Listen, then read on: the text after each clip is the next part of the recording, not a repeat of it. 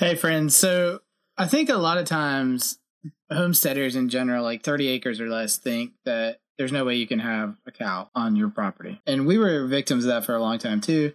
And people have more and more been messaging me Wait, hold saying, on. How do you do that? Well, I'm here to keep you honest. And yeah. I always said we should have cow. Right. So people yep. don't always say that. Some people don't. Some people don't. So that's what this episode is going to be about. We'll dive into it and talk about what works, how to do it, and the experience that we're having so far with it.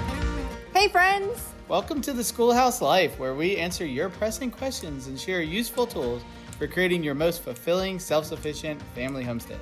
We go back to basics in all things family, faith, and farming, and we're eager to teach you what we've learned, everything from growing a garden to earning an income to living a less toxic and more nature-based lifestyle. We're thrilled you're here and hope you leave inspired to live your life as a schoolhouse too. All right, so our acreage that we have, we have fifteen acres total. Right? Now, yeah, it was, now start with ten. We have about six acres that we graze, mm-hmm. and we have three cows. Mm-hmm. So I want to say, like, the first thing I think is that you have to have the right kind of cattle. Mm-hmm. So mm-hmm. I always picture, like, I don't know. You, I know you said Dexter, but I didn't realize how big or small a Dexter was. So a Dexter is a great cow. Mini Jersey is another cow. Mm-hmm. Honeywoods are pretty big. Yeah, so yeah. Is... I don't know. I mean, I think it depends on how what your comfort level is, because honestly, entry cow level, I think that Dexters are the perfect option. Dexters are something similarly sized because yeah. it's just more manageable. It's less intimidating. You can build confidence and then move on from there. Yeah. I mean, even we have a, you know, the Swiss lineback dairy cow, and she's a good bit bigger. She's not really intimidating, though. I don't no. know. Her demeanor is just so friendly. So when you she could just runs pick, to you, she's a little bit yeah, intimidating. Yeah, that's true. You know, if you bought the right kind of cow, like don't get a bull and get the, find the right, really shop around for the right demeanor, then it might be okay to start that way too. Yeah. And a cow, I mean, cow milk is what most people I think are really interested on the homestead, to have that fresh milk. And yeah. And I will say, like, I guess we should start there is there's kind of two routes. Is you can have a beef cow or a dairy mm-hmm. cow, or you can have a mix of the two, a dual, a dual purpose. A dual purpose.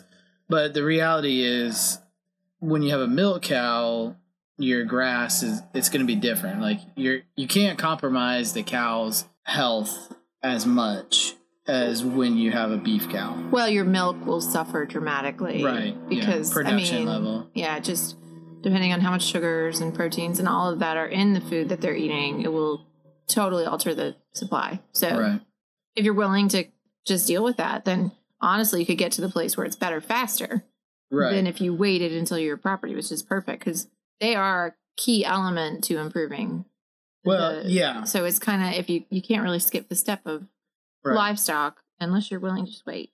And, and wait I and think, wait. So that gets us into kind of the nerdy subject. One of my favorite subjects ever is grass and grazing and what happens if you have a dairy cow. So a lot of homesteads that we see, if they do have a cow, they're letting the cow graze like ten acres or five acres or one acre, cow on one open pasture. One open, yeah. Which we call continuous grazing. And that basically means that that cow is really never going to quite have enough grass. Or fix the grass. Right.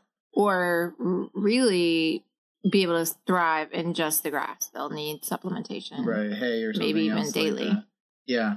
So when we get into those terms, there's overgrazed, which means the cow eats the grass and then comes back to the grass and bites it again as soon as that grass has started to regrow. Grown any amount, yeah. yeah. And do you know what that does? Kills the roots. Kills the roots. So that grass can never actually establish itself. So most grass in an overgrazed situation, when you pull the grass up, the roots are going to be like an inch or two long. And ideally, the goal with grass is to get those roots even deeper, because right. the deeper the roots, the healthier the soil, the better the grass it will grow. Yeah. So the roots feed the nematodes and the mm. other soil things that then feed other soil things, to keep it simple and scientific. And there's this whole thing. I mean, the, the grass is kind of farming with its roots. It's farming yeah. the soil organisms. And the deeper it can go, the more penetrating into mineralized deposits that are not being accessed. Right. When the roots are not so deep. And then the major thing is also then the grass can hold, with its roots, can hold a massive amount of water. A massive amount of water so, and carbon. Car- and, I mean, yeah. there's like all of these. It's just this circle that we've broken that we're just starting to yeah. wrap well, our heads around. And I think we're seeing it like, you know, um, below us, like South Carolina down through Georgia, they haven't had rain like since the beginning of summer. Mm. And if they would have had a different setup, in a different kind of pasture, then they could still be supporting livestock. But mm. in the same out in Texas is they have no roots in most of those pastures. And as a result, they're like selling off livestock like crazy mm. or coming up here and buying hay bales for eighty dollars a bale. Like, and I think just to kind of put it into perspective, I don't know that everybody is aware of how different our terrain looks now than it ever has before, especially maybe in the last hundred years or so, it's looked about the same, but you know, when we first started colonizing the United States, the grasses were so tall. Yeah. I mean, they were taller than your head. Well, it's like what I say, the Lewis and Clark, yeah. like journal entry of they could wrap a grass blade around their right. waist while sitting on the back of a horse. It, I mean, can you imagine? I just, it's yeah. hard to even fathom what that would look like, feeling like standing, like it'd be like standing in a cornfield. I know. Yeah. That's crazy. It's like, you know, when we had the sorghum growing out in yeah. our pasture, it was all at least that tall. Mm. And that that's crazy. That is crazy. But like the the reality is, there's no way the grass that we have in our soil now has evolved to be as short as it is in the amount of time since Lewis and Clark. You know, so that grass. So we're just not giving it the opportunity and right. the right circumstances. The, all the grass that's in our pastures has the potential to be that massive.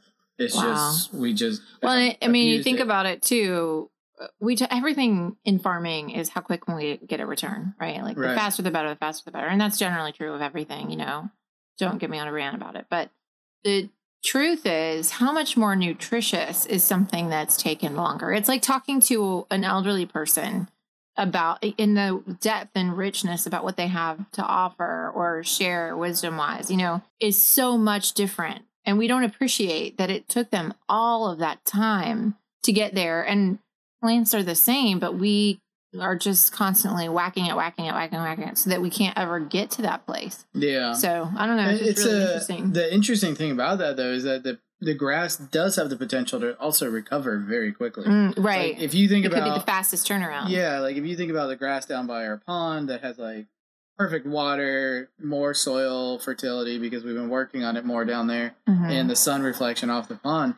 Generally, we have like a one to two week recovery, right. and that grass is ready to be grazed again. Right. Where like up here in the old tobacco field, it's like ninety to one hundred twenty days of recovery if we're lucky. Which it's been really fascinating. So we had we had the other property with the ten acres, and most of it's wooded, so it's not really great pasture land. We've worked really hard and gotten some really great areas, but it's been a challenge. And we didn't have heavy hooded, hoofed animals; we just had goats and sheep. So right. I think the the cows and the amount of time that we've had them, which is going on a year, have had more impact than anything else. In the past yeah. nine years. But it animals. also yeah. comes down to management, which I'm sure you're going to talk about. But one of my favorite things is looking at the the G I S of the, the newer property that we own. That's five acres with a schoolhouse on it. Yeah. And you can see that it's just like been freshly tilled, and it's that, that I call it Carolina clay. Carolina clay. Yeah. yeah. There's no fertility in that soil at all. Yeah. And what's been growing out there has been, you know, thistles and broom sedge and things that we're not real thrilled about. Yeah. But in the last year, the change that's happened and also the water retention, it used to just all flood right off and down right. and out. And now it's just incredibly different. And it's only been really a year fully using the system. I mean, we used it with the sheep too, yeah. but I just don't think their impact was as well, powerful. No, and we kept doing the math on it. Like the problem with the sheep is we couldn't ever get a tight enough stock density. So mm. stock density is the amount of animals per acre. So if we had upped our right. our sheep, yeah, yeah, it's just a it's a, a hairy balance at first, but once you sort of get the hang of it, it starts to. Well, and with sheep, the challenge is that they don't stay in fences well, mm. and especially when you start corralling them, like we needed like three times the amount of sheep. Mm-hmm. So, like, give an example: a a cow, like the Swiss lineback cow, roughly it equals roughly three to five sheep. Right. So you know we're those three cows are kind of the equivalent of fifteen to twenty sheep, mm-hmm. and we never really had. I think fifteen I, was about our max. Yeah, fifteen was probably our max, but mm-hmm. keeping fifteen sheep alive and somebody not dying all the time from all kinds of various reasons is mm-hmm. really challenging to do. Right. Where the cows are, like, literally our management, like, to move them to a new paddock takes maybe fifteen minutes. Yeah. Which, well, that's yeah. the other appeal of the cows. Yeah. Is they're, they're just so slow. I mean, right. and just their energy is slow. So just being around them, you, it's just a totally different feeling than the skittish nature of a sheep. Right. Yeah. And I mean, there's so much less anxiety on our homestead because the cows are never going to run away from you into the neighbor's property unless not there's something that really spooks yeah. them. Yeah. I mean, yeah. that's just not their disposition. So right. it's, it's interesting and makes it feel so much more like, oh, we know what we're doing. And, you know, sheep are just a little unpredictable. And yeah, even ten years in, yeah, weren't doing what we wanted them to. And I think, like, bringing it back to, I guess, the pasture management element of it is that it, if you're looking out at your pasture and you are somebody that has just been kind of continuous grazing this time of year, like going into the fall, which is where we are now, the grass has stopped growing for the most part. Mm-hmm. Like, you, you notice all your grasses are kind of turning brown and not really coming back quickly. So you're looking at, like, are you going to start feeding hay a ton? Mm-hmm. Or are you going to destock and sell your livestock? You know, like, what are you going to do there? To get through the winter. To get through the winter. Mm-hmm. And there's a, another term called stockpiling, which just means letting, if you plan correctly, you can let a bunch of grass grow up prior to when the grass stops growing. And that's that's been a challenging point between Lacey and I, because I have stockpiled a lot of grass all around our house, which, I mean, how tall would My you say My goal is one that, day to not need to graze. How tall would you say that grass is now? It's like knee deep, most yeah. of it. Yeah, at least. And it's beautiful if that's what you want to grow. Right. But it's frustrating because I've lost a lot of garden beds to that grass. And, I mean, you know, in the end, the cows will come through there. It'll all be cleaned up real nice. But waiting for the cows to come home right. can they're, be frustrating. They're on their way. So the, what you can do to start planning to move into more of, a, I guess, a holistic management of your grass and of your pasture is to start cinching your cows down. Oh, so let's take a step back, because I feel if there's people listening that have ten acres or less, maybe even five to seven acres, what, I mean, it, it's not impossible for them to have cows. No. No. And I, what would be some good parameters around whether or not cows are a good? So I think in the perfect situation, like it, if you have like ideal pasture, mm-hmm. the best pasture possible, like three Dexters per acre mm-hmm. is is a reality. Yeah, but that's not where you should start. Like, no, because nobody's going in with perfect pastures, right? Unless they've just bought well, beautiful yeah, generally, yeah. yeah. I mean, now when I go shopping for land, it's they're right. going to be beautiful, perfect pasture. Be, yeah, perfect pasture. So starting small, I guess mm-hmm. it would be the st- first start, like maybe a cow for every two acres, mm-hmm. and and see what you can get with that. And then as you manage properly, your grass will get better, and then you can increase the amount of livestock to mm-hmm. meet the need of the grass. Yeah. I just, I think it's really encouraging, because I think we've got, you know, a lot of listeners who aren't big farms, and right. it can be really frustrating to want to participate in this like movement of regenerative farming, and cows yeah. are a huge piece of that, I think. And you look at people who are doing it on a large scale, and, and it's just, oh, well, that doesn't even apply to me, or I can't take that and bring it to my homestead. But I am firmly believe that uh, those of us with these smaller parcels of land, well, yeah, we don't own hundreds of acres. There are thousands more of us. Right. And if we yeah. each had a cow or two, the impact would be massive. Yeah. I had a lady tell me that homesteaders can never grow enough food for themselves, was her statement.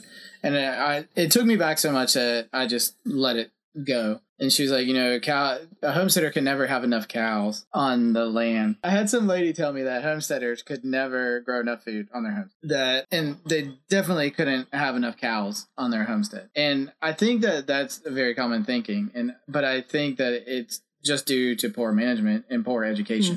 Mm-hmm, mm-hmm. And well, even our gardens underperform because we're not doing it the right way. Right. You know, like we're not yeah. doing it with the idea of, you know, whether it's heavy mulching or not yeah. tilling or whatever, we're taking all the nutrition and and farming in traditional ways on our small homesteads, where we could be creating this massive abundance that replenishes year after year after year, yeah. which we've seen. I mean, there's plenty of permaculture homesteads well, out yeah, there. Yeah, and even like Nick, mm-hmm. hey Nick. Um, yeah. He had, I saw him post that he has a, he's gardening an eighth of an acre. Is yeah. And he's producing like a massive ton, amount of food. A ton of food, yeah. Like healthy, really yeah. well, like beautiful, beautiful right. food. Yeah. So I mean, the potential is there. It mm-hmm. just has to be thought about differently. And it's the same with cows. Well, and it also comes back to community because, right, I do agree with no homesteader will ever survive alone. And, right. you know, I mean, it's just not yeah. feasible for somebody to thrive in that situation. Right. They might make it a couple of months, maybe even a year, but ultimately it will be the demise of them because you can't do it all. You just really For sure. can't. Yeah, but I, I think that every homesteader could have a cow or two on their homestead. Mm-hmm. Mm-hmm.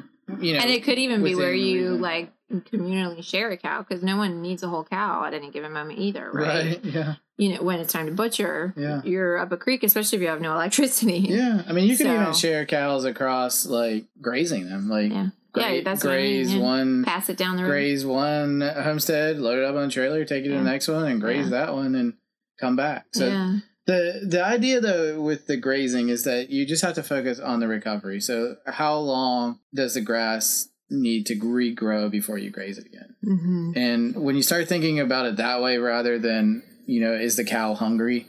Because, you know, it's funny, Alan Savory. Well, yeah, you have to think of the cow as a tool to recover your pasture instead of the pasture as the thing that feeds the cow. Yeah. And Alan Savory was saying, like, really smart cows train ranchers on when they need to move. Because, you know, like when we go out to Our, in front of our cows, mm-hmm. a lot of times they'll start yelling at us, mm-hmm. and some ranchers will hear that and say, oh, they must be hungry, let me move them, where mm-hmm. you need to look at the, the grass, grass and see have, nah, you haven't have, finished your plate have they yet. eaten enough yet. And then, you know, if I move them today and I move them one day through all their paddocks, then potentially your grass has thirty less days of recovery, you know, mm-hmm. depending on how many paddocks you have. Not to mention the fertilization from right. both the urine and the and the poop. And yeah. I mean, the the stomping of the feet has a massive impact on yeah.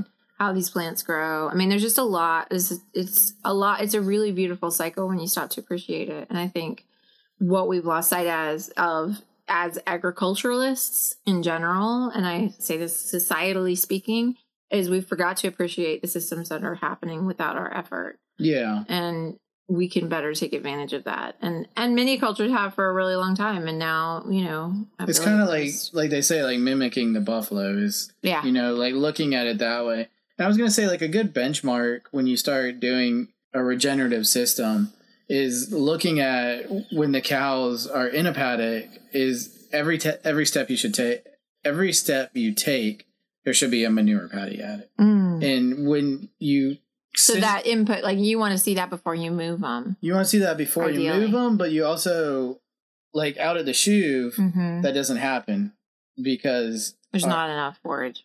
There's not enough forage, so our paddock sizes are larger. Mm-hmm. But here at the schoolhouse, when we moved them across that pasture, mm-hmm. that was the case every time. So gauging your paddock sizes can be, that's a way to gauge them. Mm-hmm. Um, looking at that and then looking at the overall health of the cow and making sure it's not starving. So mm-hmm. you kind of have to do bo- both. Mm-hmm. And we could do it out of the chute, but we would have to move them like three times a day to get that, and nobody's driving out there three times a day right. to move them. So. Well, and that's the thing about a small homestead is that it, it becomes more manageable to keep a, cl- a close eye on things like right. that, right? Yeah, yeah. If you're home and, you know, you have just, just two acres that you're working your cattle on, then it's so much easier to walk out there, move a fence line, and you're done. Yeah, so. And I, I want to say, like, there's a, a caution to rotational grazing, which rotational grazing, people generally think, like, I have to move my cows every day in the same paddock size, and they just go out and they move the cows, move the cows, move the cows, mm-hmm. and they don't pay attention to the how the grass is recovering or how, the health of the cows, or you know how much manure is being laid out. Mm-hmm. So don't fall victim to just moving the cows to move the cows, but be aware of why you're moving the cows and what action do you want the cows to take when you do move the cows. Yeah, what signs are you looking for? Right. It's really just learning to see those things. Yeah. Well, I think it's all fascinating. It's been a learning experience. And to be fair, Drew has been going through training and is done with that now, has been for some time, and now putting it into practice. So it's not like it didn't just all come even through experience, but through actual education. Yeah, lots so, of education. But it, it's um, just so eye-opening when you yeah. start understanding the systems, like we said, and how they work. I think our point for the podcast is really just like, you can do it. It's just think outside of the traditional box. I wish I'd had this podcast to have you listen to it. Yeah. Six, seven years ago. Right. Yeah. Me too. I love it when you give me a podcast to listen to. Yeah. All right. So if this is something that you need help with and you want us to come out to your pasture and show you how to do it, or, you know, give you some ideas, um, that's what we love doing. And we can do that online. We can do that in person if you're local. Go to the schoolhouse life dot com. Check out the homestead, holistic homestead audit, and get signed up for it. And we'll talk with you more about how to make it all happen.